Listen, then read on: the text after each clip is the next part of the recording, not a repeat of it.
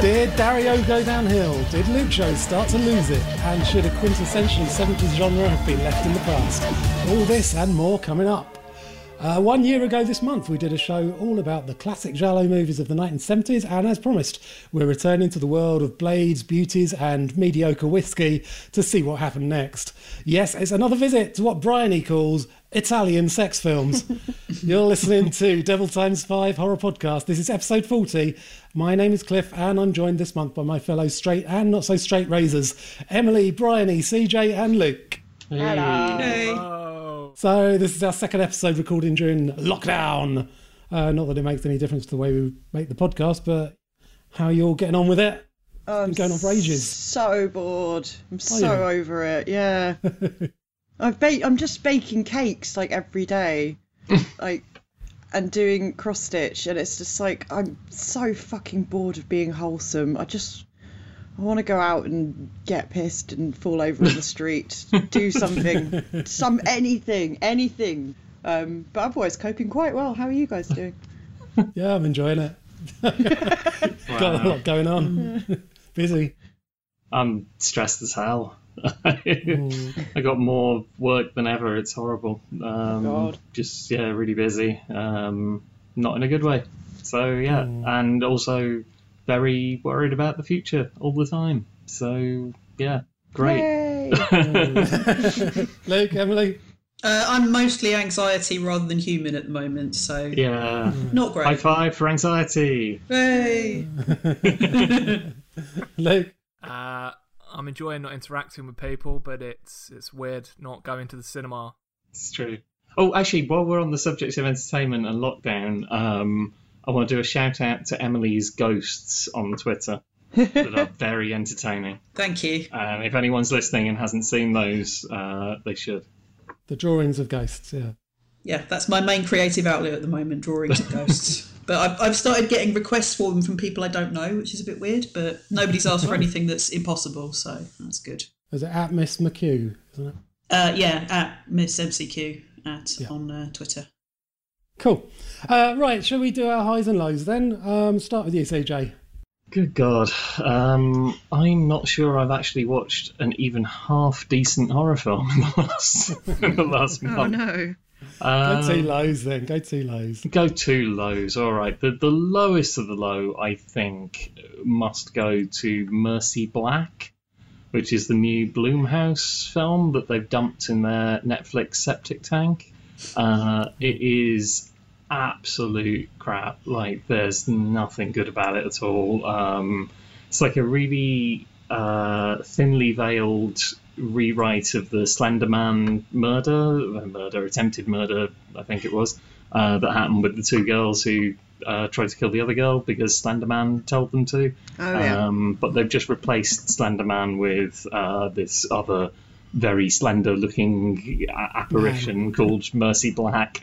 Um, and yeah, it's just gibberish. It's really, really badly written. Um, just oh, woeful. One of those films where you, you sort of get about an hour into it before you realise just how worthless it is. Like you, you've not been enjoying any of it, but then suddenly you're like, oh god, this is and you realise how slow that last half an hour is going to be, and, it- and it really is. It's diabolical. Don't watch it. I know it's on Netflix, so it's probably free if you've got a Netflix subscription, but it's not worth it. It's not worth that free money. Uh, so avoid that. Um, and the other low, which I thought was a guaranteed high when I saw it uh, existed, was a new film called We Summon the Darkness. Uh, that looked amazing. It's got an incredible sleeve. Um, it's got Alexandra Daddario in it. It's got Johnny Knoxville as a psycho priest, um, and it's set in the world of 80s heavy metal, which is like the world in my head. So I thought it was just going to be amazing. But it's shit. It's really, really shit. They've got like a half decent idea, but they every step of the way they make the wrong creative decision, and it just oh god, it, the the last hour of the film is pretty much just people wandering around in the dark shouting at each other, and it's just so tedious, and, and I it's mean, such a the shame. clue, the clue's in the title. They did warn you. yeah. Um, it's it's really bad anyway. So yeah, it's a, it's a really rough time for horror at the moment. I uh, I'm not finding anything that appeals at all. All right, Luke, any better luck? Um, I'm going to start with a low, and that's going to be a Blumhouse film as well, which was Oh, uh, Fantasy Island. Fantasy Island. yeah, fucking hell. I don't know what it was. Like, why is someone's fantasy when they go to an island, a party? Like that is someone's fantasy, just a big party. Sounds sounds pretty island. good right now, actually. Yeah, I like Yeah, that. no, during lockdown, obviously, fantasies have changed. It's not even let's go to a party, but I wish I had some different cheese in. Yeah, it's, just- it's not. It's not the same. I just really hate Jeff Wadlow, who makes this. I haven't liked any of the horrors that he's done. He did Truth or Dare, and Oh, I don't know why was awful. Blumhouse keep on working with him because he just is. Oh, this is just bad. Really hated it. Um, but my high is going to be uh, Why Don't You Just Die? The the Russian film um, about a guy who goes to get revenge for his girlfriend on the dad, and then it goes all a bit mad. He goes to meet the parents, and yeah, it's it's really really fun. Uh, quite over the top with its gore, and yeah, that's my that's my high. Cool. Uh, Bryony. My high is Daughters of Darkness, which is what 1970 something, Oh, that's cracking that film. isn't it? Choice, yeah. 1971. Um, yeah, so got this on DVD, gave it a go, and just loved it. Just it was shot absolutely beautifully. It was just like having a big warm bath, um, but with Full of blood. blood. Yeah, virgin's blood actually. Um, clothes are made. I mean, I know I watch a lot of these old films because I'm like, I love the clothes, but the clothes are amazing in this film. Like um, Elizabeth Bathory's clothing is just gorgeous, and the woman who plays her is stunning, and it's just like, oh, this is so decadent and wonderful and beautiful. I just want to just die in it. It's great fun. Um, And yeah, I was really blown away by that. So, highly recommend that. Uh, Yeah, and it's, it's good that. yeah, really, really liked it. And the plot wasn't like out there and weird um, because I have a, a habit of like watching all these 70s films just for the aesthetic sort of value, and then the plot Yeah. is always a bit off, which is what happened with my low for this month, which was um, Five Dolls for an August Moon. That's really boring, yeah. Oh my god, it's just like what? Like the clothes weren't good enough for me to be distracted by how dull it was. so it's it's kind of like a murder mystery thriller and it starts off with a sexy Italian sex party and um there's there's That's like kind. yeah, you know, that's all I want. Um and uh there's a guy who's like, "What did you invent? Like a new kind of soap or something?" And then everyone's like, "I want the soap," and it's just like, it's just fucking soap, man. Why are you murdering each other? Uh, uh, yeah. Yeah, it just goes on for so long, and you're just waiting for something to happen. And even the deaths are a bit shit. I did really enjoy it. It's like the the uh, the director of photography just suddenly, like, you know, when you first get your first ever like film camera in the 90s, mm. and you're just like zoom, zoom, zoom. Yeah. Uh, it just randomly zooms in and out with some cool swinging music, and like that's quite it's quite Austin Powers. You can yeah. see. Yeah, it's a lovely looking film, but it's so dull. Yeah, it's just- It's and such a great it- title, though, isn't it? Five Yeah. Dolls for an August Moon. Like that's the Yeah. quintessential Giallo title. Yeah, because that's one of my favourite things to do is to is to find the original Italian and then sort of shout it around the house. Quinto Dolly Augusti Moon. I don't speak Italian, but it's like I, I like I like finding the I like finding the original titles and then like literally translating them. Like what's the one where it's like what's with all the blood in Jennifer's body? Yeah. That's my This- favourite thing about these films. The. Italians, they, they still keep doing that, um, or at least they were right up until the 90s, uh, because the Julia Roberts rom com, Runaway Bride, they retitled If You Run Away, I Will Marry You, which is great. that's lovely. That makes sense. Yeah, absolutely. If you love it, let it go. Um, Emily. Um, apart from the um, various Italian sex films, I've not really watched many films at all this month. My sort of concentration levels are a bit screwed. Um, I've been reading a lot of Stephen King books, though. I don't know if that counts. I, I reread it for the first time since I was 14. It's still mad. I still quite enjoy it. It's still kind of unfilmable, so that's why I'm not too keen on either of the adaptations. And the only other movie that I watched was I rewatched What We Do in the Shadows for about the tenth Oh, time. yeah, oh, yeah, and I it's still lovely. That's like times. that's like my sort of comfort movie now. So I'm sort of going, oh, this is nice watching Yeah. like scenes of Yeah. gore and yeah. That's that's a, that's a really good idea. Actually, I might do that. I'll tell you what. Um, I was thinking about putting this as my low, but it's not really horror. But I rewatched Contagion a couple of nights ago, uh, which I don't Oh, right. recommend um, because it, it does the whole you know pandemic thing very well. So if you're feeling a little bit anxious, um, don't watch Contagion. Watch watch what we do in the shadows. Yeah. Well, I guess that brings me nicely onto my low, which is Charles Band's Corona Zombies. Hey. Uh, We- yeah, let's, let's just cash in on a pandemic. Uh, Didn't we did we talk about this last week? Last well, we mentioned it because um, it had been announced, Yeah. but was now it? it's now it's out, and it's turns out to be sort of ninety percent um, zombie creeping flesh redubbed with uh, terrible jokes. Can't have been written or performed by comedians. They're not funny at all. Just say- just like talking about bog roll shortages and shit like that. You know, there's a few bits of footage from Zombies versus Strippers, which is also terror, which is my joint low of the month because I watched that first, and uh, a bit of new footage of some girl in a flat finding out that the coronavirus is happening. Um, it is terrible, just through and through. It is an awful shit film, Uh, but also so kind of kudos to him for you know Oh, having the balls to do it. No, Striking that iron. no. I think I'm sure some worthwhile films will come out of this, even during lockdown, but that is not one.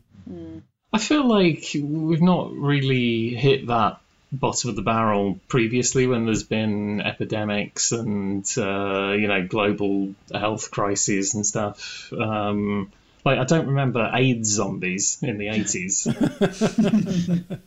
like you know, No, but but but zombies were a uh, metaphor for AIDS. Well, vampires more. It was more yeah. vampires, yeah. Yeah. but- There's a director whose name I can't remember, and I can't remember the name. This is completely useless because I can't remember the name of the director of the films. Um, but he's got a really great YouTube channel. Oh, he directed Shazam. oh yeah, yeah, yeah. The guy who did Yeah. Lights Out as well. Yeah, yeah, and he's Yeah. he's done a little short film because I think he started in short films, and it's, it's about like a shadow, and uh, he's just filmed it in his flat, and then he's done like a behind the scenes thing. So if you Google who directed Shazam, that will probably lead you to his YouTube. I think his name's page. David. Dave. David F. Sandberg. There we go. So so one person's doing something quite good. Yeah, I mean, Oh. yeah, I think there's lots of ways that uh, films can be made. They don't all have to be like unfriended, but. You know. um, and my high is um, a film that uh, CJ was your low last August. Come to Daddy. Oh god, Uh, I knew yeah. you'd love that because it's all Yeah. just toilet jokes and bodily No, fluids. it's not just toilet jokes. It's It got is just toilet It's not Man just- jokes. gets stabbed with a pen with poo on it. All right, that's funny. Um, no, I wasn't. I wasn't so sure about the first half, but as soon as Michael Smiley turns up and um, starts being a complete nutter, it's great. I love Michael Smiley, and it's very, very violent and funny. But no one else liked it. I haven't seen it. No, have I? I I hate the f- like I don't know. It's it's it's all right at points, but then I found out the director's a piece of shit. So Is he? yeah. Um, Go on, libel Is, is that libel? Or... it was it was him and uh, the director of Deathgasm ganged up on critics when they didn't like Deathgasm. wow. He was the guy who made the ABCs of Death, wasn't he? Which I don't. Yeah, he's yeah, he's, yeah. like he's sometimes one I of the can producers forgive on that. people Yeah. for bad bad things, but I think ABCs of Death, I'm never gonna forgive. I love both ABCs of Death films. So, yeah, Even two, you liked two. yeah, it's Which- brilliant. It's better. It- It's bad- you better still than the first can't- one. You like toilet humour. That's that's the difference. If you Well, I like mean- toilet humour, you'll love ABCs of Lee, Death. Lee Hardcastle's T is for toilet, I believe it is, is one of the best ones in it. That's for sure. Which one was Ti West's one? M is for miscarriage was Ti Yeah, West's that was- one. that was that was that was a bad. low of a very low film. There was zero effort in that one. Yeah. Anyway, uh, before we move on, I just want to mention that um, I've been hosting a Devil Times 5 spin off horror quizcast on Facebook Live every Sunday evening, 5.30 pm UK time. I'm planning to keep it going for as long as we're in lockdown. Uh, it's a lot of fun. It's just 25 questions a week. So I won't keep you hanging around all night. And it's all done in what you might call the Devil Times 5 house style. And uh, if this quiz has brought you here to the podcast, then I hope you like what you've been hearing. And thanks so much for giving us a shot. You didn't mention the cutting edge CGI. Ah, well, you know. and now we move on to this month's theme, which is Giallo films, mostly from the 80s, 90s, and noughties. Nice. Flashbacks. And we're going to kick things off with what Dario Argento did next, Giallo wise, after Deep Red, starting with 1982's Tenebrae. Filthy, slimy I've read all your books, Mr. Neal. The book deals with a murder committed with an old-fashioned open razor, right? This girl, too, was killed with a razor, and your book's pages stuffed into her mouth. Can I ask you something? If someone is killed with a Smith & Wesson revolver, do you go and interview the president of Smith & Wesson? Peter, Peter, you can't let me down now. We're within two days of making a deal. Please, stay just until Friday. My life is in danger. There's no deal in the world worth risking my life for. Not anxiety or fear, but freedom. You wrote those words, page 46. Freedom to strike again, Peter. Listen, don't hang up. We have to talk. You told me how, Peter Neal. You and me together. We've just begun. A famous crime writer arrives in Rome on a promotional tour only to find that, his- that someone's killing people in ways that seem to relate to the murders in his latest novel. So we're starting with my absolute favourite Giallo of all time ever. Um, I think Tenebrae is beautiful to look at, really well plotted, nice high body count. What do you think? I really like it. I think it's um maybe the second Giallo that I ever watched, and the first time I was aware that Giallo was a thing. Um, and I really enjoyed it. You said at the end of last month's show, you said you'd pick Tenebrae even though it's not one you like. Really, did I? You did say that, yeah. Yeah. Well, I rewatched it and I was like, I really like it. I can't believe I said I hated Tenebrae. I mean, I can. I can believe that I said it because they do kind of merge into one big blob of of murder. This is sort of the less. I think of the ones I've watched this month, this is sort of the least rapey one. Um, and maybe that was why it was the Which most is incredible enjoyable. considering how lecherous this film is. I mean, Uh. what, what, the, the, when you say it's the least rapey one, like in one of the opening scenes, uh, the guy who comes out the fence, who's like just rape man, he's just Tramp. waiting. Oh, like, yeah. What is he? What is he doing behind the fence, covered in dirt from head to toe, just waiting for a woman to walk past so that he can smash through the fence and try to rape her? Like, Yeah. what is his backstory? What is that character's motivation? Well, what, what is he doing there? Because, I mean, it's a very well plotted film that doesn't have many any loose ends apart from him. He's a witness to the first thing. And we never hear of him again. Exactly. What the fuck? Um, yeah, I I wish I'd liked Tenebrae as much as I used to. Because I, I used to really rate it because it is so energetic and stylish and so like gory, uh, and the climax is still fantastic, Yeah. like so so over the top. But it takes a really long time getting there, and there's a lot of nonsense. Um, I thought it really lagged in the middle, and I just had that weird feeling like sometimes you watch it and you just see Uncle Dario chuckling to himself about how clever he is. and I just sometimes it just puts you off, you know, when you get that vision in your head of him sort of behind the camera, like the bit where they discover the body uh, because of the lawnmower. Uh, kind of mowing, mowing through the lawn, merrily tearing up all the crime scene photos that have been scattered on there. Fuck those! And then it only stops when it literally hits the dead body. but you know that he's sat there chuckling, going, "Ho ho ho, lawnmower POV, on a bicycle." And it's like, come on. Like, I I admit he is a great director when he wants to be, but there are times where he indulges himself way too much. And I think Tenebrae is when you can start seeing that. Well, the, the famous tracking shot over the roof of the house. Oh that is. It goes on for It's- so really unnecessary, It's just isn't it? There's like a whole minute of just tiles. Yeah. It's like, look, it's very clever that you got the camera up there, you know, like throwing a shoe over the roof or whatever. But it's like, Come on, he's showing off. It's a minute of tiles. No one wants to watch that. Um, but I mean, the more I watch it, the more I realise how beautiful it looks, how well designed it is. Like the pastels, because everyone obviously like you know thinks Suspiria, Inferno, all these bright reds and blues and that. Uh, the, the subtle colour, all the, the kind of almost neony pinks and yellows, and like it's not just the clothes, but like the the sets as well. There's a bit where uh, that first girl, the shoplifter, she's wearing a pale pink um, shirt, uh, skirt, and she walks past a pale pink wardrobe, and then she opens the curtains, and there's a woman in a pale pink top outside. I just, oh, it's so beautiful, and all the white as well. Everything's so white. And then, like, there's increasing amounts of bright red as it, it goes further towards the end, and oh, it's so lovely. It's so well designed. Feast for the eyes. It looks nice. Uh, yeah, I um, I like this one a lot more than other Giallo films because I still You're not a fan, are you? I still can't get myself into this genre. I don't know why. As I've there's some that really do stand out for me, and I really do enjoy them. And this one, I think, is one of the better ones. And it's got it's a mystery that I wanted to keep on getting into because I, I wanted to see how it was all going to turn out because it was one that kept me quite surprised throughout. Um, there was a bit of style over substance at points, like the whole woman getting her hand chopped off and just spraying the blood all over the white wall. So good. It's so it's a good, great though. it's a great scene but i'm just like uh, did she have to turn around to do that to get it in a perfect line across the wall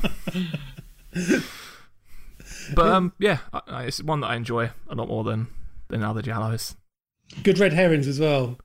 You, you really don't know who's because I mean, there's so many characters there. Oh, it's definitely them, definitely them, and then basically as soon as you think it's definitely them, they get killed. and you're like, "Fuck! I thought I had it. I thought I had it." Emily, Um, yeah, the the mystery's quite good. Though to be fair, that oh, is it them? Are they the baddie thing? That that is that's a standard trope for sort of murder mysteries wherever. Um, yeah, but they don't all do it as well as in Tenebrae. I don't think. well, I don't know. I mean, I, I like I like Tenebrae. I, I like the, the use of colour. It is very very stylish and it's it's quite cool, etc. Plot's mostly good. Um, but I would much rather rewatch Deep Red or Four Flies on Grey Velvet. I've no idea why, but there's just there's something about those films that I just find much much more compelling. So Tenebrae is is a good film, and yeah, the final scene is incredible. There's some brilliant bits in it, but there's something a little bit kind of cold about it, which I suppose you could say about Argento in general. But it's just it's lacking something for me. So yeah, it was all right though. I mean, you know, I don't I don't want to attribute anything to anyone who you know because I don't know I wasn't there but I find that the films that he made when he was married to Daria Nicolodi uh, and she was co-writing uh, and having more of a creative input uh, are much less cold than the films that he made by himself and I do wonder if that's something to do with it like Deep Red is is like by a mile my favorite Giallo um, and I think it's his best film by a long way as well. It just has that uh, genuine humanity to it that's totally lacking in Tenebrae. Like the characters are like cartoonish in in Tenebrae. Um, Like sometimes it's it's quite amusing, but I'm not sure how much of that is intentional. Like the the two uh, The police, detective. the, yeah, the police so characters are fucking hell. He's funny in a in a believable way rather than a slapstick way. Yeah, yeah. I mean, uh, as as we'll get onto certainly with one of the other films in, in this episode, I, I, the one thing that that I do always enjoy human wise in Giallo is the cops and their quirks. Every cop has got to have a, a quirk of some description, something that is sort of funny in a surreal way. Um, but we'll we'll come to that. Yeah, yeah, yeah. So, um, are you aware that Argento says that it's set about five years in the future? No. yes, I read about that. Yeah, how are we meant to how, how are we meant to know that Yeah, and what relevance God. does it have? where are the futuristic things I don't know.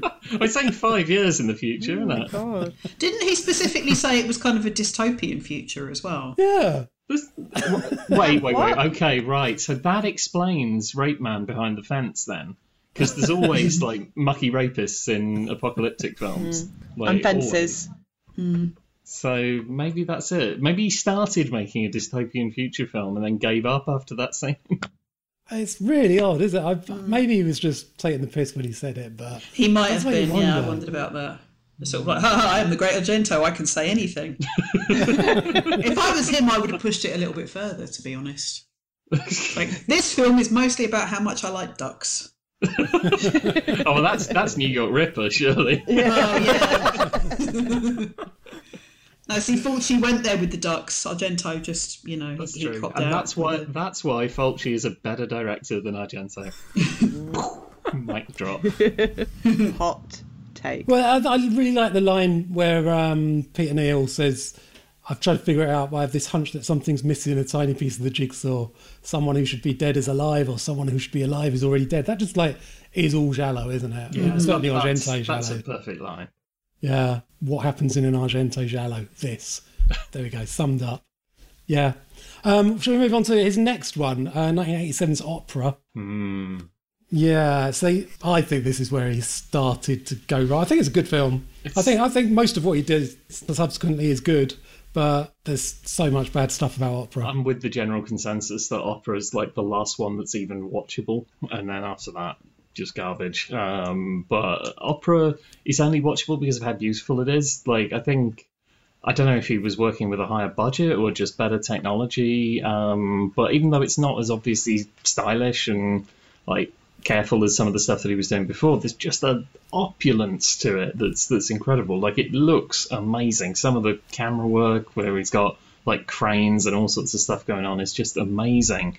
Um, it's just such a load of nonsense, and it, and it and it builds to a nonsense peak when it ends with like the sound of music. Uh, it's, it's like what? It's it's terrible, and it's also the, possibly the most blindingly obvious Giallo villain like ever. Like, there's never any doubt who done it. No one even seems to be trying to find out who done it anyway. Well, The police are absolutely useless at. Yeah, there's there's a, there's at least a couple of the murders where it's just like, oh yeah, someone's died. Now I'm just going to go out. Let's now. just, hu- they- yeah. They, they, the police's attitude to these murders are: we better like have someone just hang around, make sure it doesn't happen again. yeah. and then it does. Oh, who'd have thunk it? Yeah. Do you remember those old uh, VHS tapes you used to get um, that were called like "This Is Horror" and things like that? That were sort of American-made documentaries about the current state of horror, where they just interview people, sort of like basically what DVD extras are nowadays, but like a video compilation. Uh, and one of them had a clip from Opera on it, and it was the clip where Betty has the needles under her eyes. It's like the first knife murder where it's just like. and it was so intense. And I, I remember watching that clip long before Opera was available in the UK, and just thinking, "Fuck, this looks like the most amazing movie ever made. This just looks like." Ah, it's going to be incredible. And I think I'll always carry with me the disappointment of when I saw the whole film, and it just did not live up to like just the intensity of that that first kill. Um, Although Luke, you said it's your favourite, yeah. Yeah, out of all the Giallos, I, I don't know. wow. It just was. It was the one that I enjoyed the most out of all of them. Um, it, the the mystery is very obvious, but those, that practical effect of the one that you're talking about, where you see the knife in the mouth, Mm. is incredible. The, I think the rock soundtrack is very naff. isn't? That like really lets it down. Yeah. Even when they're when you said about the whole ending with them running, it just it takes you completely out of the film when those things happen. Um, there's one really weird camera trick which I wasn't sure if it was if it was CGI or not. There's that one when they're first she's knitting up the costume and the camera goes out and there's like this really weird blurring where it looks like from Terminator. It looks like the goo from Terminator is in the room. And yeah, I don't know if they did some weird CGI at one point, but it's a goo, done it. there was one. Wait.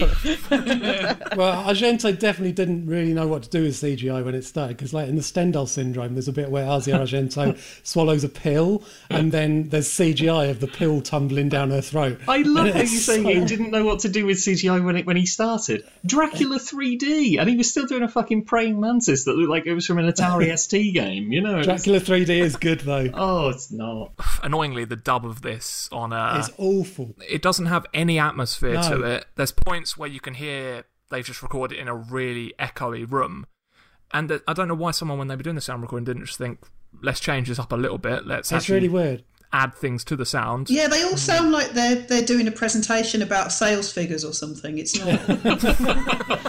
but it does contain. I mean, I, I quite like this film for the set pieces rather than like the film as a whole because it is very very disjointed Yeah. and yeah, it's, it's not it's not up there with his best, but it does look um, look beautiful.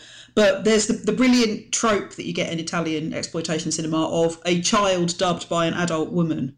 Oh yes. And I think um, one of my favourite lines I've heard in a film this month was the little girl who helps the, the heroine to escape from her apartment when the stabby man's in there. Her and her mum having a bit of an argument. The mum who's got an exaggerated kind of East Enders, what the fuck are you looking at? kind of accent. um, the little girl who for some reason is, is quite posh goes um, just just before the scene cuts away from them. The um, the mother was like, "How can you do that? You're disgusting." And the little girl goes, "You're disgusting, and you're always naked." not referenced again. Not referenced before or after that. But I just I love that as a non sequitur. So um, it, it wins on wins on that score, I guess. Um, the scene with uh, Daria Nicolodi in Betty's apartment and the, the cop who may not might not be the cop, who might be the killer. Um, that's a brilliant scene. Yeah, the peephole bullet is, is really great. yeah. But I just always bugged by the end where the killer is um, set on fire, burns to death, and then it's how many weeks before they find out it wasn't a real human body? It was a plastic mannequin. It's yeah, I think it's four weeks later. It Yeah. says. Yeah, that's How do you not so fucking autopsy. I guess they were just they were just cutting it up for ages, being like, "Where are the organs?" I just don't get it. This this man's a genius. He's hidden his own It's organs. not known to science. A man without any organs. But, I mean, even just walking in the room, you'd know it wasn't burning flesh. Yeah, it was burning plastic. Yeah. Unless you like wraps mincemeat around it or something. Oh, maybe. Yeah. Maybe a mannequin was full of mints. Hey, we- we've we've all tried it, Bryony. Eh? Well, you know, I've been doing a lot of various crafts, so it, it could be out there. Would you put mints inside a mannequin to make it smell like a burning body? That's, Yes. I could just see that on the cover of like Take a Break magazine. Basically, you take a load of mincemeat and then you just sort of like pat it onto the, the mannequin so you've got something to actually burn. Make sure you've got Uh-huh. a lot of fat content in your mince so it, it flames. And then on the inside, you just shove some like dog food or something. And then, you know, maybe a bit of hair. okay. Wow. Have you ever heard that Goldie Lookin Chain song? Um, song for Kelly. No. I made a corned beef Kelly Osbourne and I fucked it when I was watching porn. That's that's nice. Uh, so his next one, 1993's Trauma. Um, who watched that? Yeah, I did. Yes. Do you like it? No, I didn't. I do. I blocked it out of my brain. It was terrible. Um, it's not Were you traumatized by it? Yeah, well, it, I'll tell you what, the, the, the trailer for it, the trailer says Dario Argento's most maddening thriller. I don't think they realise what is the trailer man from the West Country? I don't, maddening whoever it is, I don't think they understand what the word maddening means. Be familiar, yes. There's lots of stabbings. Anyway, How how can we advertise this film? Uh, let's just say it's really annoying. Well, truth in advertising. Um, but no, I like it. It's got a great sort of uh, deep red style reveal of the killer. Um, the, the the weapon, the electric noose, is really cool. it's just really nothingy. It's kind of I, I like the kind of witchy stuff in it. It kind of done could have done with a bit more of that. oh, the Um, seance and all that. yeah, yeah, yeah, yeah. And Yeah. um, yeah, there's some there's some nice beheadings. Yes. Um, yeah. I don't think any of you watched Sleepless, did you? Nope. I, I did when it came out. Um, it's the one with the dwarf, isn't it? Uh, yes. Yeah. I, Yeah. I was again just disappointed because I'd heard people who'd seen it at festivals saying that it was a return to form. You know, finally Argento was back on top, and he really is not on top on in Sleepless. No, I mean, if you've sort of abandoned all hope of his films looking as amazing as they used to by that point, it's still a good Giallo. it's still it's still got a, a mental story. Hmm. The killer is killing people in the order of animals in a in a nursery rhyme, which means at one point he has to go out and find a woman whose nickname is Rabbit. And then, but but just the way you describe it there, does it not feel like you're describing a parody, but just one one that's not f- that funny? it's a good point. like it's it's like trauma is is sort of a competent homage to Dario Argento by Dario Argento. And sort of every film after that is like a less competent homage to Dario Argento by Dario Argento. I mean, uh, the gore is amazing in Sleepless by his Sergio Stivaletti. It's incredible. There's a bit where, the, where a woman gets stabbed in the face with a cor anglais, It's so horrible. it's just mashing up her mouth. Again, Oh, this sounds like a parody. it's very true, very true. Oh, and I've got a new least favourite uh, Argento movie, apart from this TV movie. Do you like Hitchcock? The Card Player is. Has anyone seen The Card Player? Nope. Didn't even go there. It's about a killer who he abducts women and then uh, will let them go if the police win a game of video poker with him.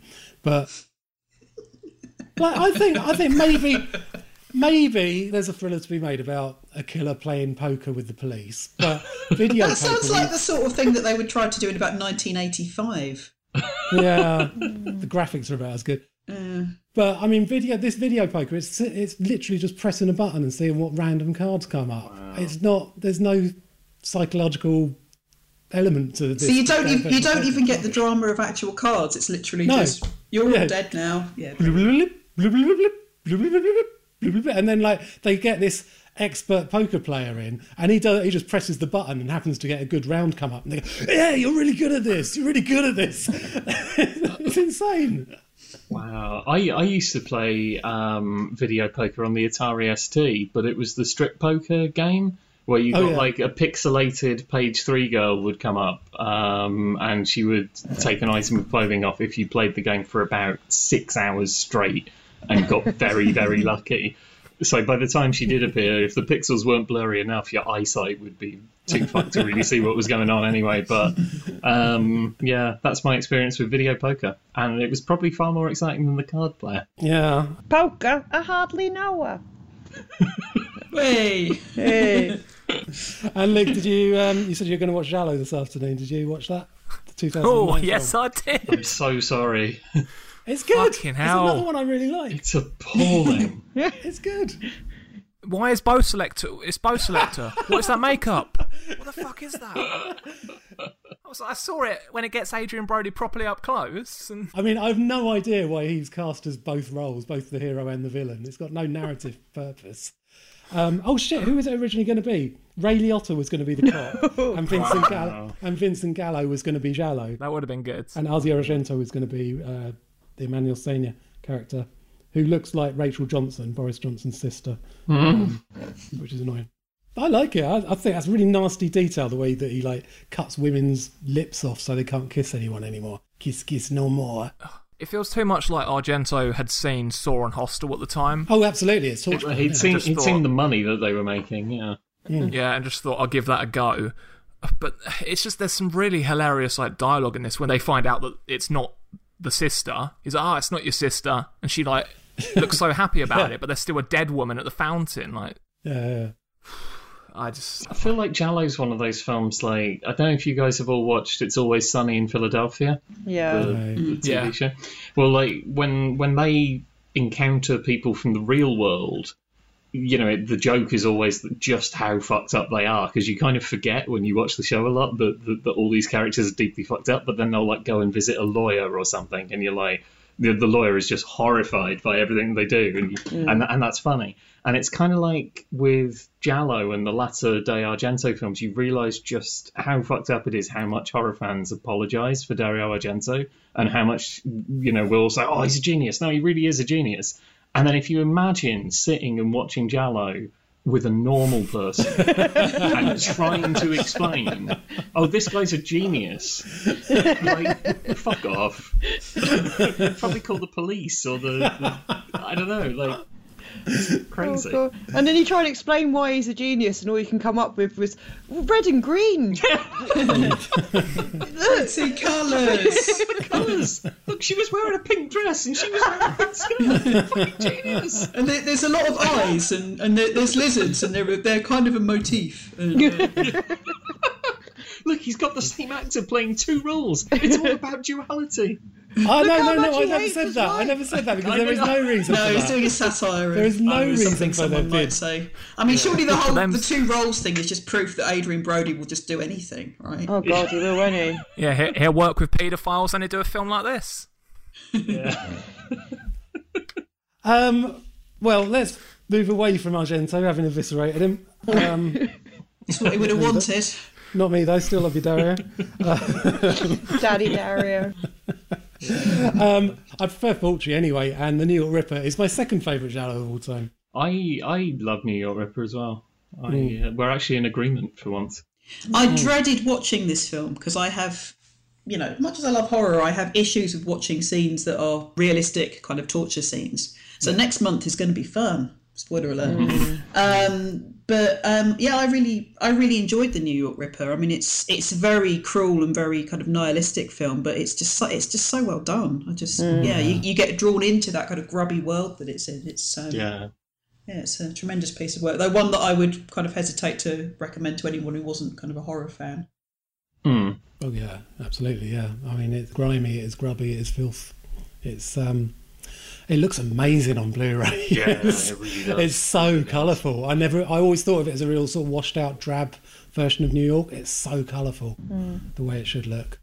It's kind of psychedelic. It, it's got Mm. like the grubbiness of uh, early 80s New York, but through this kind of almost 60s kaleidoscope filter. Yeah. Um, and, and it is proper mental as well. Like I think the nihilism of the film is kind of offset by this like whacked out humor.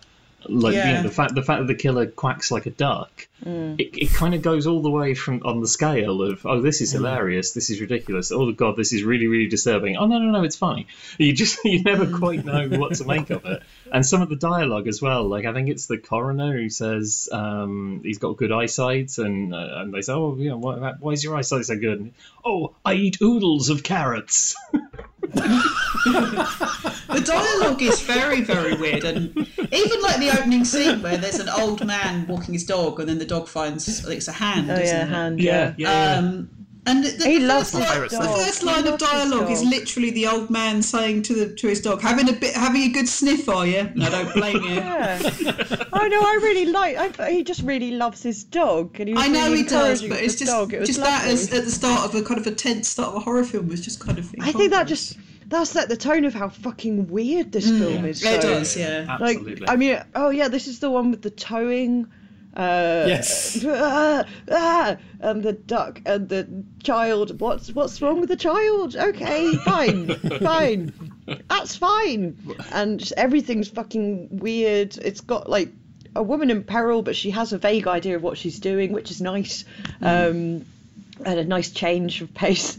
It's just nuts. It's really enjoyable though. I wasn't expecting to like this at all. Really bloody gory. I mean, I still think my my favourite moment in horror is the um, Chien Andalou with the fucking eyeball Mm. Oh slicing. yeah. Oh, That's the eye, the eyeball slice in New York Ripper is a Yeah. Bruh, bruh, bruh, bruh. And somehow the um, Blue Underground Blu-ray that looks more realistic than it used to. yeah yeah. I don't understand how they've managed to do that because normally uh, these restorations make the effects show them up, but um, but no, it's, Is, it's isn't, good. isn't it wonderful that a movie that can be so whacked out that we're all kind of like that movie was fucking crazy and, and it's also really super gory, but mm. it's actually coherent as well. Mm. Like the mystery is is a good one. It's one of the mm. better Giallo mysteries, I think.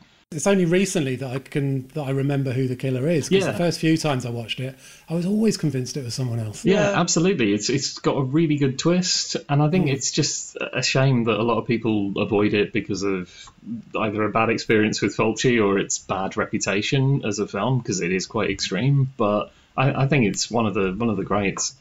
Really, the thing really I like film. the twist. The twist makes sense as well in in the sort of storyline of the film because a lot of these films have these twists, and it's like, oh, it's that guy. Okay, fair enough. Yeah. Um, whereas in this one, it's like, oh, uh, okay. Yeah, Oh, oh, oh, oh. cool. exactly. And that that earlier thing that happened, that makes sense. It all ties together. It's coherent, and um, I think this is why it was one of my favourites this month. Actually, Yeah. a nice bit of coherent filmmaking. Of course, Fulci's next Giallo was Murder Rock, Dancing Death, a very different proposition. Mm-hmm. Yeah, I liked it. Yeah, I like it. It's just, it's just. I couldn't tell you what it's about, but I can sing you the song on repeat. Oh, yeah. For several very days. catchy. Paranoia. um, It, it's a fun bit of cheese. This film. I, um, it's like quite it's it. like a it's like a shit disco Suspiria. that's one of the retitlings for. I was going to say, was that the original Italian title? Shit, Disco Suspiria. Suspiria. Why is this a shit disco Italian Suspiria? Um, it's the literal literal translation.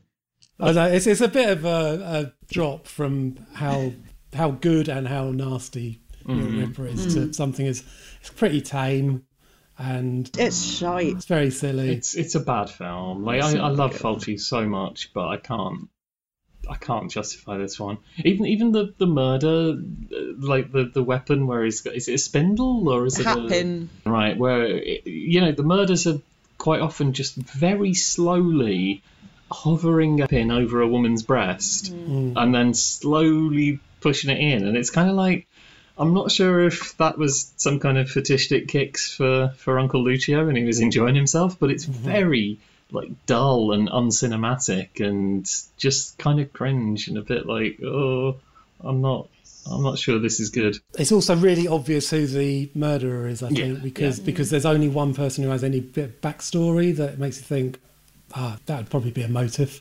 Uh, So Yeah. as soon as you hear that, you're like, ah, that's it then. What else should we look at? Ruggero Deodato did one, the washing machine. I mean, that God. is, it's not a very uh, enticing title, is it? The sound design is even worse on this one than any of the Giallos. Like, why is there echo when he's swimming Yeah. in a swimming pool? Like, why is that? for that washing machine effect you know It's like set in a world where no one can tell the difference between blood and red water. Yeah. this isn't the movie so much as we. How many tits can we show on screen? About fifty-seven. Oh, okay, God. brilliant. Should we put some stabbings in as well? and a sex in a fridge. Yeah. Yeah. Yeah. Did anyone notice the end credits? I think Oh, that's one of my favourite typos I've seen in a long time. it's such a sexually charged film. They've misspelled custom jewelry as cum stum. Literally, it was worth sitting through it for that at the end. That was proper Oh, it's, it's, it's so close to cum stain jewelry. It's amazing. I, I watched this with um, my other half, and I had to st- we had to pause every five minutes to explain who was who because he was just like so because there was a wig change, and I think that just threw him off. Yes, and, and the fact that one of the women has two different names. Yeah, yeah. Um, and he's like, but I thought, but she was the lesbian one. It's like, well, like, yeah, she was, but you know, by erasure. Um, yeah, I hated this film. It was just so stupid, and the music sounded like you know, the, you know, you can get the DJ DJ strings, eh, like it. It wasn't. It wasn't good, was it? Well, I hated it the first time I watched it, but this rewatch, I've actually quite enjoyed it. It's just- Really? yeah, I mean, it's just an over the top erotic thriller. It's it's fine. You're just on some kind of weird endorphin high, I think. You- You're enjoying lockdown so much that all these 80s Giallo films are actually good to you. You're just like, ah, I'm at home watching 80s Yellow. fantastic. It's just a, a window into a different world, isn't it? It's just. A world where, I mean, I could have sex in the fridge at home during lockdown, I suppose, but I don't know. I don't know if my other half would be into it so much. The bottom half of our fridge freezer is the freezer bit, so like you have to be up on a up on a block to get into the fridge. her, her ass in the salad drawer, you know, I can't see it really working. Arse in a Salad Drawer is my third favourite Giallo film. Oh yeah. Either that or that's that's another band for the Devil Times Five festival. God, we haven't added any to that festival for a while. I suppose Yeah. We, we all, should the, all the festivals are cancelled. Yeah, Yeah. It's true. I mean, different strokes for different folks, quite literally. But like, for a lot of these films that are bill themselves as erotic thrillers, none of them are that erotic. Like, Are we about to move on to Giallo a Venezia? oh, Yellow in Venice, Oh, fucking Yellow in Venice. So, Bryony, I told you this was the ultimate Italian sex film. Yes. Was I wrong? Yeah, no, you weren't wrong. I saw a dick. It was great. Uh, that dick was pink. Um, Does the colour Yeah. of the dick reflect something in the mood of the film? I mean, that was uh, yellow penis, like yellow. Everyone's ill. Oh God, I don't know. I what is this film about? I just there was a lot of bush. Bush is big in the eighties, Yeah. wasn't it? Um, good to see some bush. Uh, what was Giallo? What the fuck was Giallo in Venice about? It's about the um, Oh, I can remember- oh, the couple, that, yeah. the couple that get killed on The the, on the canal side and or the riverside or whatever, and and they have to and the police the the egg the egg this- police The this egg is man, my the absolute police. favourite Giallo cop quirk ever. just eat eggs. is, is the egg eating cop who just carries boiled eggs around with him wherever he goes, just pops them out.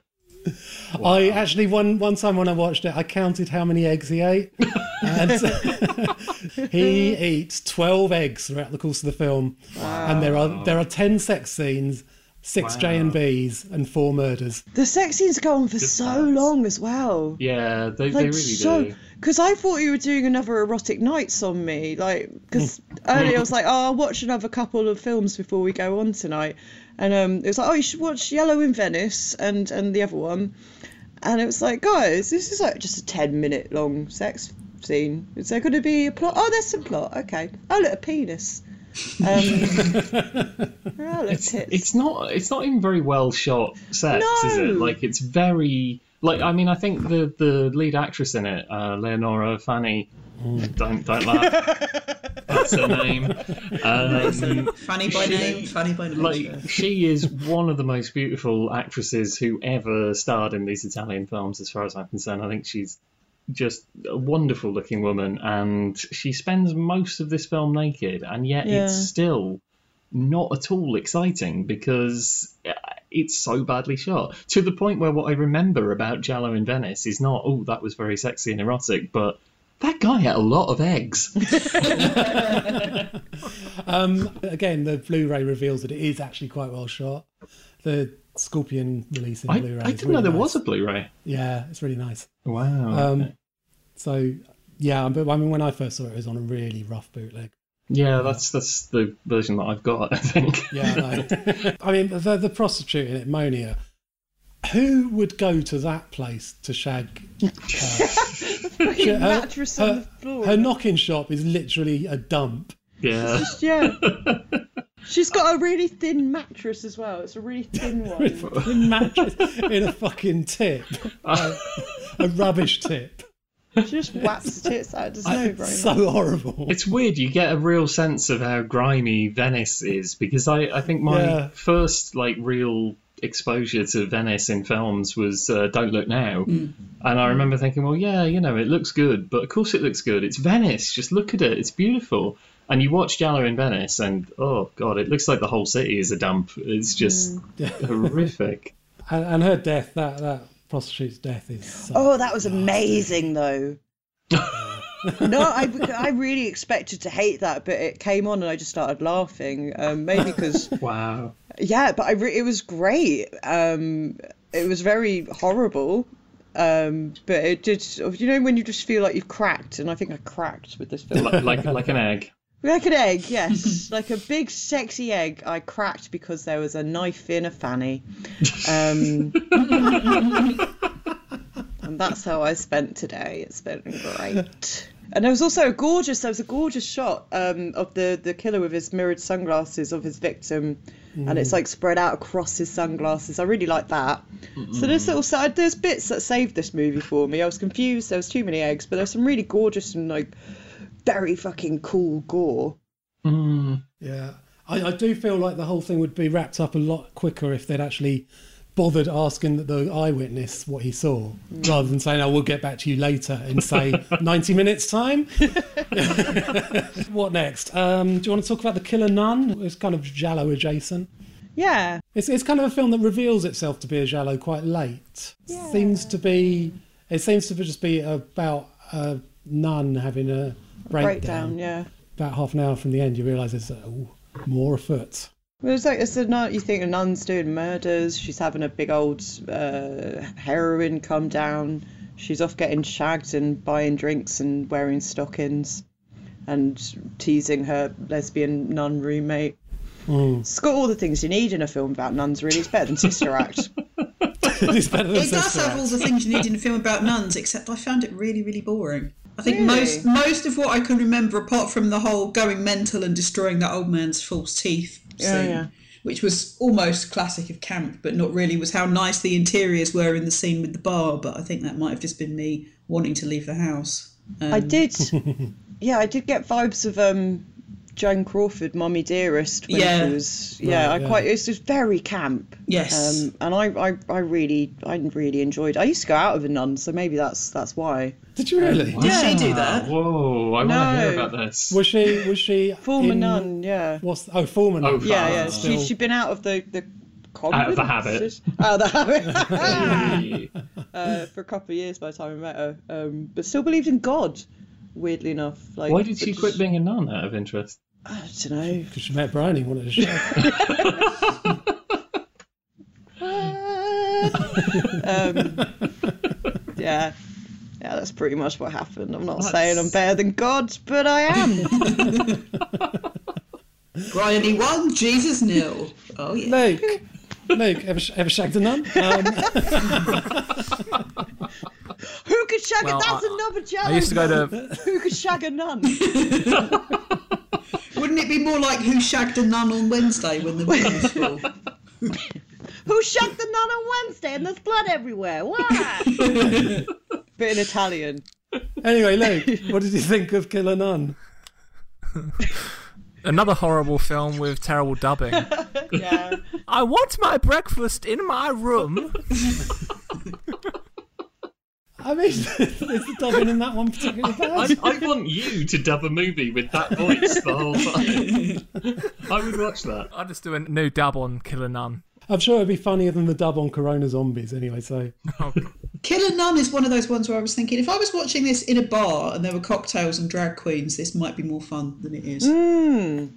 Um, but then you wouldn't hear the music, which is amazing. Alessandro Alessandroni, I'm glad uh, the, the composer is more creative than his parents that gave him that name. 'cause- yeah, that sitar music is incredible.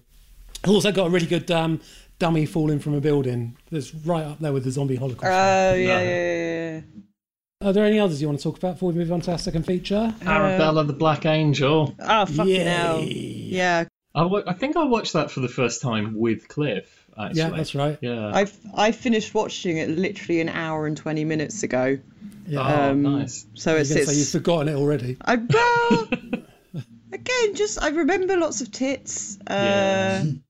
and and stabbings and uh, Mm-hmm. and tits and bush, uh, and tits and That's, that's a um, lot of these films, though. Yeah, Yeah. Stabbings this, and bush. but this one did have an excellent doorman with an accord of a tiny accordion. So Yes. um, uh, tiny maybe a bit. I like that. I liked his whole like. He sounded like Nathan Lane in the Birdcage, just like "Hi, Danny, save your sins." me, me, me, me, me, me, me. I've got tiny accordion tits. um, yeah, I, I didn't care for this one, but I'm sorry. It just it. I think I was just shagged out by then. Yeah, Um, no, I think they can get exhausting if you just watch one after the other. But I think uh, when when we first watched it, it was one of those ones that I just picked up on a whim because it was an Italian film that I hadn't seen, and I was like, oh, let's give this a go. Um, and I just enjoyed how camp and melodramatic it was. It was almost like an episode of Dynasty, but with lots of like Scissors going up places they shouldn't. yeah, yeah, exactly. Like like a bit of you know, it's a little bit fetishy, but in a way that suggests that the director has never actually been to a fetish club. Um, and it's just I don't know. I like it. It's got an innocence about it, if that makes sense. Like it, it's it's almost playful. Like some of these movies are quite nihilistic, but I I found this one just felt like it was done with a bit of tongue in cheek. There's tongues everywhere. Well, yeah. I think because I watched this straight after Giallo and Venice, I was just a Mm. bit tired of how relentlessly cruel to women these films were. Both of them were like just, yeah. and it was just like, oh, it's it's another rape scene, and is it going anywhere? Does it really have any? Oh God, I get, Yeah. oh, and it's like. I get it, but it's also just really just exhausting to watch after a while. Yeah. Yeah, what, what did you make of that scene where um, the husband he tells his mum, "Oh, I'm going to need half an hour to perform my husbandly duties," and, then, and then she and then, and then she The walks in mum's- on. Yeah, she walks in and uh, eating. She's oh, dinner's gonna be a bit late. No, it's like oh, you're all so fucking creepy. It's like oh man. Yeah. Yeah. Yeah. Um, any others? Murder Obsession, the one with a lot of the thumping piano music. Yeah, Murder Obsession is funny. It is, That- yeah. That, that amazing long dream sequence where like she ends up in a massive spider web. Yes, that, I thought that bit was incredible because again, it's got a bit of the occulty stuff in it, which I quite like in these films. Um, and also, yeah, it is it is ridiculous. And also, plot wise, that one is basically like an Agatha Christie, um, something horrible happens in a stately home film, but with um, with uh, tits and Satanism. So Hey. quite like that one. Also topical because there's a bit where um, the character Deborah, a bat flies into her mouth and thereby creates coronavirus.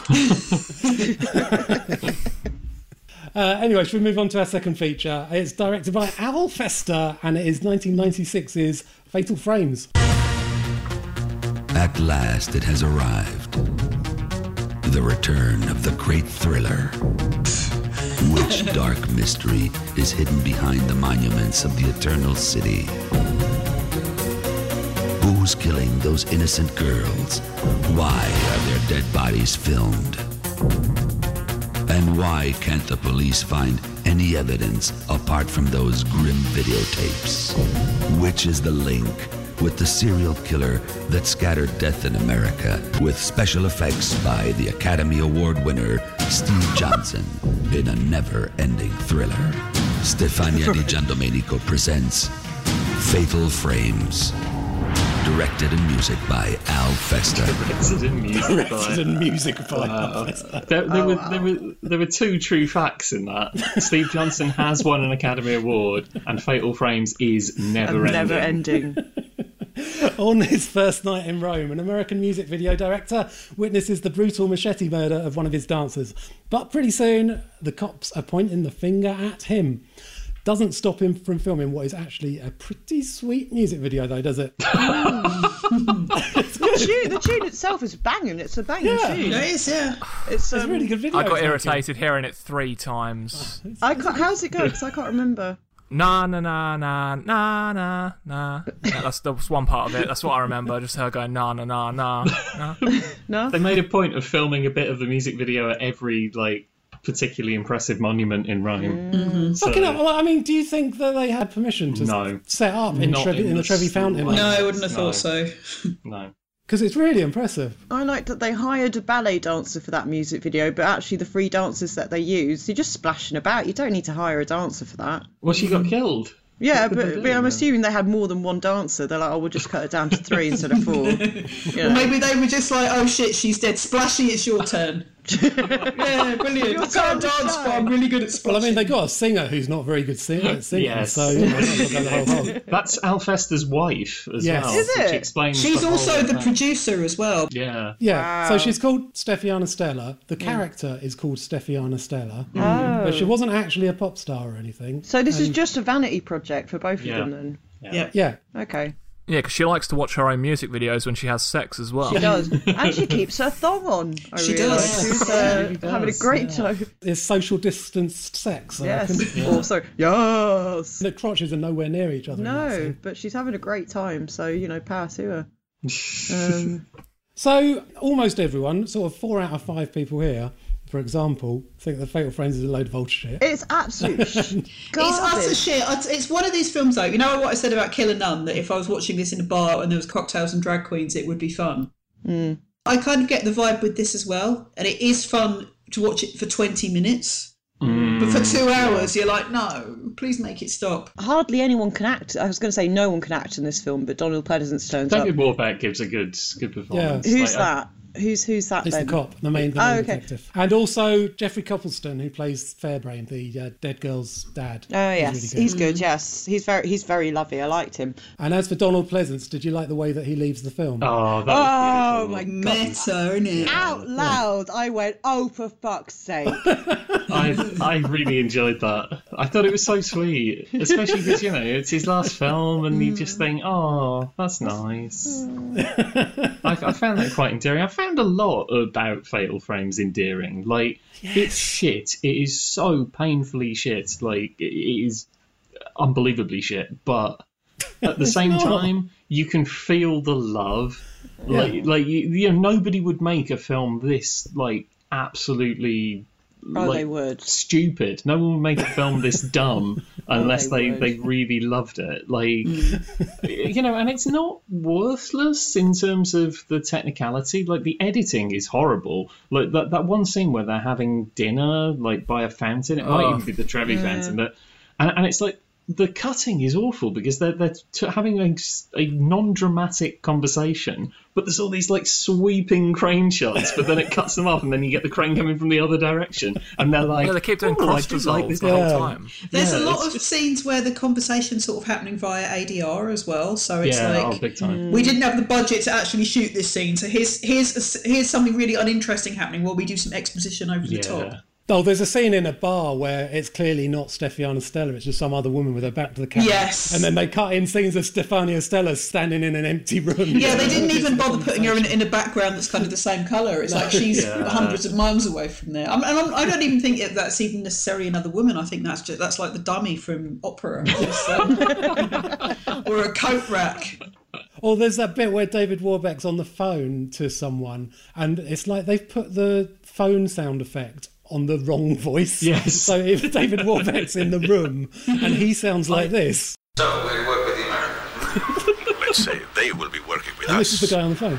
I'll be right over, sir. Calzetta, Calzetta, look there. Look. The fuck?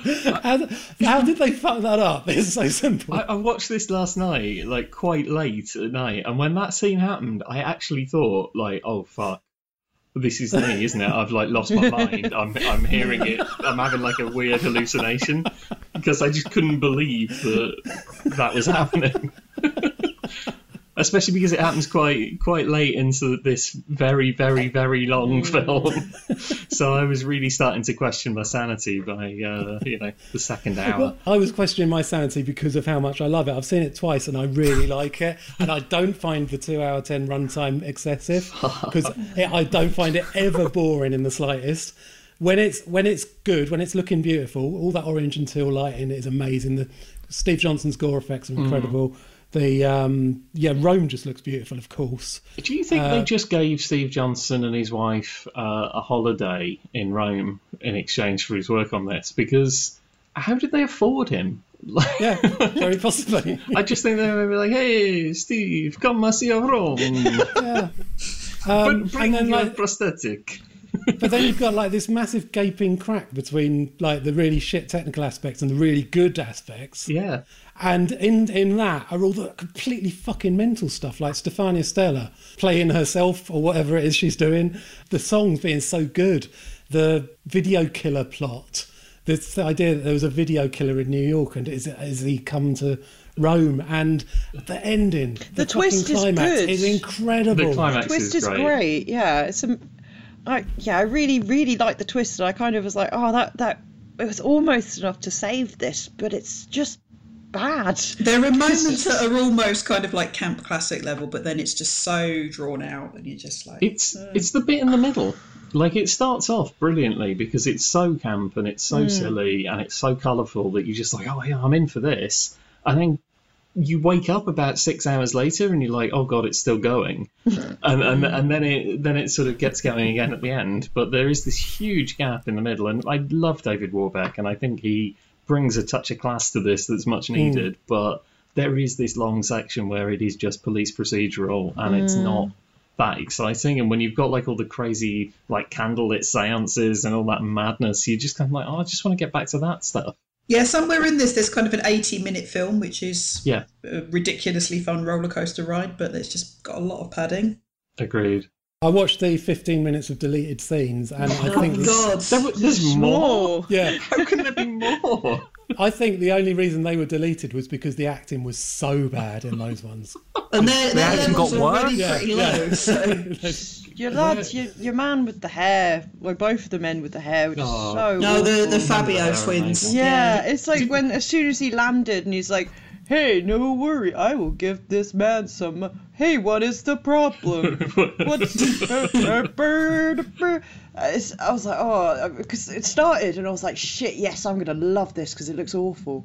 Um, but maybe I just had a long day because I didn't. I'm sorry. Maybe it, you, your reaction to the film is depends on how you take the uh, bit early on where he says that he can't sell his apartment because Oh yeah, there's some blood there. Blood on the his, his wife's his wife's Blood, blood's blood, on the yeah. floor Blood's and it's the the only only thing thing he's I've got, got. left of her. Yeah. it's like, oh, well, it's not. You can't sell your apartment because it's covered in your wife's And his, blood. his mate is just sat next to him, like, okay, I, good, I, good. I, I I, I found that scene quite poignant because of the mate's reaction. I don't know if it's just bad acting where he just sort of looks stultified, but there was this sort of moment where it was almost beautiful that you have these two like beefcakes with mullets, and he's like, "Oh, well, I'm sure you have your reasons for being in this apartment." And, and the guy says, "Oh yeah, you know, it's it's my my wife was murdered here, and this this stain of blood, this is all I have left of her." And he's just like opened up his heart, and the fact that there's no fucking lights in this entire apartment suggests that he just sits there in the dark, In the all the time, Oh, like grieving for his dead wife, and he just opened up his heart to his buddy. And I just, I, you know, there is an odd poignancy to that scene, despite its ridiculousness. Yeah, Um, kind of, but at the same time, I almost wanted him to go, "Hey, no, no, it's not that. That's actually ketchup. That's not where it's going." Just spilt some Heinz on the floor. Sorry about that. Felt tip, mate. Yeah. Yeah, bit of biro. It's a weird movie. The one- the one thing I'll say about it is there's not another film that's anything like this. This Yeah, is it's- a one of a kind movie. Do you think it's um, the last of the sort of classic Giallo run or the first of the kind of neo Giallo tributes? It's it's weird because I find it it's a tribute to the era of Giallo that everybody thinks is shit. The one that we're talking about, the the eighties Giallo, because like you think That's, quality. that's a Giallo- really good point. it's 70s like especially early to mid 70s is kind of the peak of Giallo. Fatal Frames doesn't really pay that much homage to that apart from the gel No. filters um, mm. there's not that much it is really really paying homage to the 80s ones which were very heavy on like music videos The whole thing's lit like a Bonnie Tyler video. I mean, yeah it's- mm. Mm. And, and it's just odd that somebody made this like slavish tribute to uh, an era of film that nobody likes, and I like that sort of hopeless, uh, you know, optimism. Uh, Al Festa fucking likes it, so he's gonna make the film that's in his heart. And I, I like And it's that. going to music it as well. yeah. kind of um, Plan Nine from Outer Space vibe. In that th- this film might be a bit of a chore to watch, but everyone is trying really, really hard. Yeah, that sort yeah, fucking absolutely. Movie. And, and even his name, Al Festa. I was trying to look up whether he'd directed anything else, but He, not he really. directed a, a erotic drama set in Ibiza called Gypsy Angel, which I really want to fucking watch.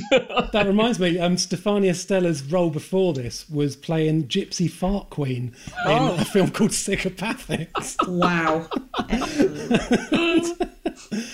oh no, Gypsy of the Farts. That's it. Oh. Um, anyway, I've watched Psychopathics. It's it's quite good fun, but it's very very silly and cheap. Wow. And, and uh, she plays the Gypsy Fart Queen, is or whatever Gypsy of the Farts in a Anthropophagus parody. wow. That sounds Yeah. great.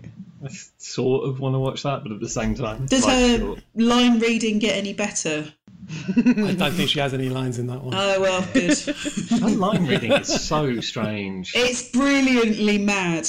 Um, So there's like, I think you are a nice man. the bit, the bit where she says she lived in New York for Yeah, yeah, years yeah. is so unconvincing. Yeah. He's like, he's like, oh, do you not. do you do you like it? And she's like, no. Moving on. No, I have reasons. there is pizza in New York. Oh. What's up with the whole part where they're having the conversation at the desk and it's a conversation going on for quite a while? Then she just randomly goes, I have to leave. I've got to get to a dress rehearsal. I see why you thought it was a bit like the room. Yeah. There are some Yeah. But I mean, It's- the room is the room is dreadful and has no fucking worth to it at all. Whereas this has lots. Why why does Fatal Frames not have the huge cult following that Yeah, I was a thinking film like that, this should 'cause- have? Because it's just relentless. Yeah, maybe it is just the length. Like nobody's Maybe, actually managed yeah. to get through it. You just you die of alcohol poisoning. The amount of alcohol needed to make it fun to make two hours and five ten minutes of that. This is one of those films where I was just like, God, I wish I was drinking again. Yeah. No, I yeah, I got the Aldi gin out quite promptly after this film. Uh, it's all gone now. All, all the gin is gone. All right. all Well, uh, I think uh, we have to leave it there because uh, old case has come up in Illinois. Um, so let's play scary noises.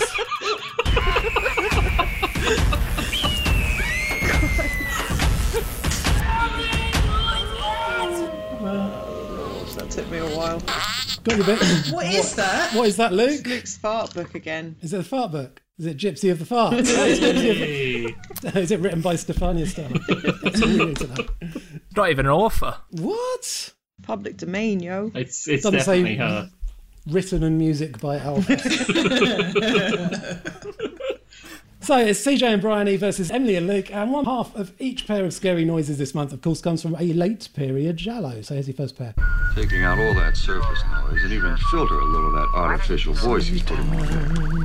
Oh, I forgot. I really called to tell you that I got There now, see? That's a little cleaner. Yes, Emily. Is the dialogue New York Ripper? No. Oh, bollocks. Uh, do you want to guess the music, Emily Luke? Is it Fatal Frames? It's not, no. So. so, CJ and Bryony. Was eh? that music by Al Festa? I know the dialogue, I think. Hang on, hang on, I'll play the whole thing for you. Taking out all that surface noise and even filter a little of that artificial voice he's putting on there. Oh, I forgot. I really called to tell you that I got it. There now, see? That's a little cleaner. I'm Stick another one of those girls with a pen. Might even be the voice of a woman. So the dialogue is um, murder rock, It is. Mm. and the, the music is I don't know. It's from Extraordinary. Uh, wow, I've watched that this month, and yeah, You hated it. I loved it. yeah, it went in one ear out the other. Uh, number two, here you go. I'm Sergeant Cohen. Officer Lauren. Lauren? Yes, sir. I, I was told to report here. It might have been a mistake. I thought the new station was up and running already. Oh, yes, it is. And she's a fucking. b- yes, Bryony. Oh, I just love this thing. Uh, is the music uh, Giallo in Venice? Yeah. Sweet. Wow, well done. Thank you. It was like Dialogue. Um, the dialogue. Uh, it was an angry man saying "fucking." That's all I, I got. Oh, was it Um, We Summon the Darkness? 'Cause that's No. pretty much all of that. No. Emily and Luke, can you get the dialogue? I'm Sergeant Cohen. Officer Lauren. Lauren? Yes, sir. I, I was told to report here. It might have been a mistake. I thought the new station was up and running already. Oh, yes, it is. And she's a fucking beauty. St. Michael himself would be impressed. And tomorrow, when you see it, you will fall down upon the steps and weep. But tonight, you're here. Uh, is the dialogue last shift? Yep, it is. Well done. Uh, number three. Good Two pairs. Well done. Yeah, okay, it's luck. Just luck. No, it's not. Now let's see what he does. All he needs is to be the kind.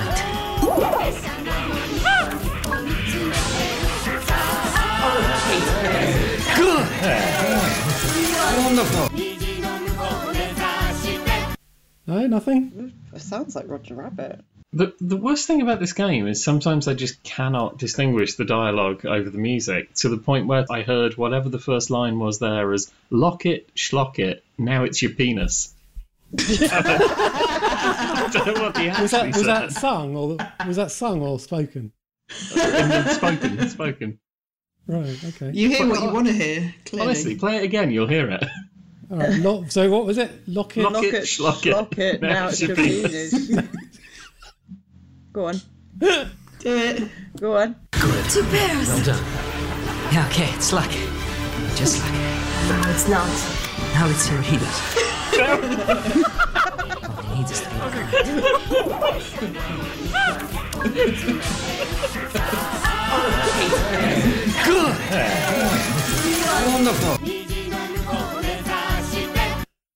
Right. Has anyone got anything? The dialogue sounds like the backwards talking guy from Twin Peaks saying, "Now it's your penis." Lock it. No, it's your. I have good news. The Now only- Now it's your the music. Oh no. The music's going to annoy me because it really rings a bell, but all that my brain can come up with is Who Framed Roger Rabbit, which is neither a Giallo The nor lost horror. animated Giallo. No. Okay. We'll um, pass all that then. So the music was from The Happiness of the Katakuris, Oh, Of Oh, course it was. and the dialogue was from the card player. Oh wow. And what does he actually say? Yeah, okay, it's luck. Just No, luck. it's not. No, it's not. Now let's see what he does. All he needs. God. Not a clue. It says, no, it's luck. Just, Just luck. luck. Now let's repeat it. Ah, excellent. Thank you. Cool. Glad we got that settled. Good. So at halfway, it's 2 1 to CJ and Bryony. He's number four. Last night I lost one of my tour boats out there in that swamp, so I'm putting together a group of sorts to go in there. Yes, Luke. Is it Hatchet 2? The, The dialogue? dialogue? was Hatchet 2, yeah. Wow. And did you get the music? Uh, no. Okay, so music for CJ and Bryony.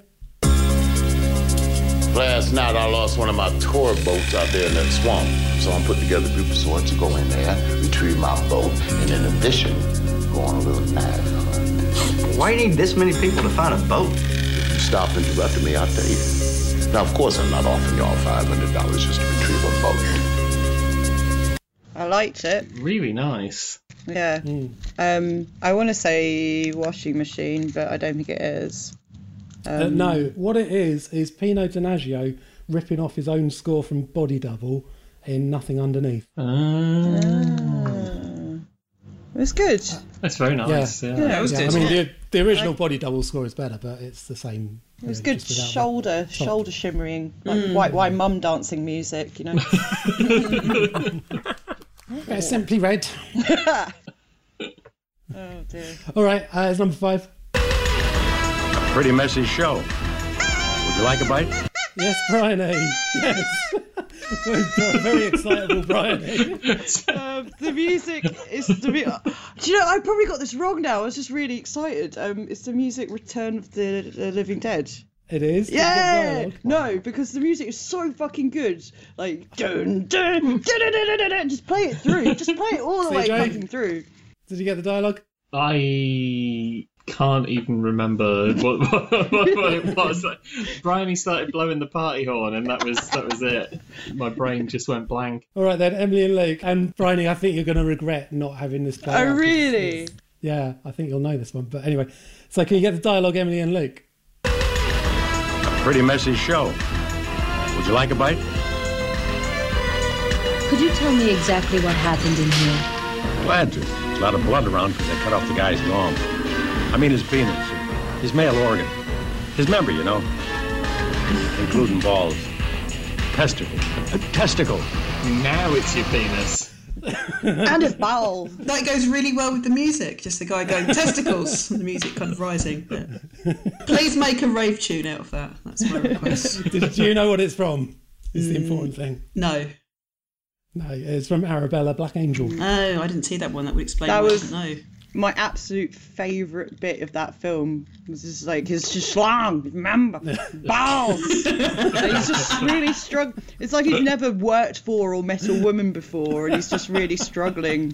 And he's just like holding a sandwich, just like, it's beautiful. It's a beautiful thing, and I, I regret getting too excited about the banger that is that that soundtrack. So sorry. Right, it's 3 2 to CJ and Bryony, and this is the last pair. Feeling you were sent here for some reason? Yes. To make a living teaching little devils. Do you believe in witchcraft? I don't really know anything about it. I didn't even know that they'd practiced it in Devonsville. You do now. No? Uh, is the music the washing machine? Nope. Is the music New York Ripper? Nope. I'm going to say that. That's all pretty much all I've said this time around, isn't it? No, nothing. I mean, there was a major clue at the end of the dialogue. Uh, the dialogue was the Devonsville Terror. Uh, I couldn't hear the, the last word, which presumably was Devonsville. Yeah, it does exist And- here in. Penis. Penis. Bowels. Bowels. Male member. um, and the music was from Mystère Nah, I've not seen either of those, so I don't feel as bad. Mystère aka Dagger Eyes. So that is 3 2 to CJ and Bryony.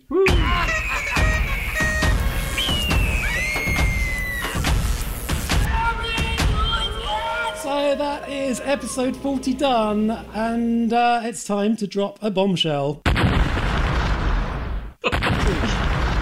CJ, over to you. Uh, I am leaving the Devil Times 5 podcast. I am sorry to say.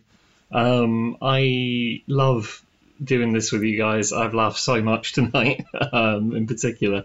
Um, but I am really struggling with the homework. Oh, I babes. I don't have the, the time at the moment to, to watch enough films and give them the the love that they deserve for this podcast. Uh, so I am uh, I am with regret departing. Um, I hope maybe What a cunt. one what a cunt. Oh, we haven't heard that Nice. for ages. Have you, that. Have you still that. got the Mrs. Johnson one on there as well, Claire? Mrs. Johnson. Yeah, there you go. Mrs. Johnson. Mrs. Johnson. CJ, will you still? I will can you miss still? How can you? yeah. Um, Can I you still hope- write in with post porn facts? Because Yeah, please do, because we won't. No, the rest of us won't have any. No, we have no porn Yeah, facts. I- I- That's, that's... I'll see if, if I'll see if, if I know what films you're covering. If I've got a post porn facts, I can just throw one Just in. But slip you don't it know, in. maybe Cool. if one of you guys is, is sick one month, Oh yeah, yeah, yeah I definitely. can uh, I can fill in.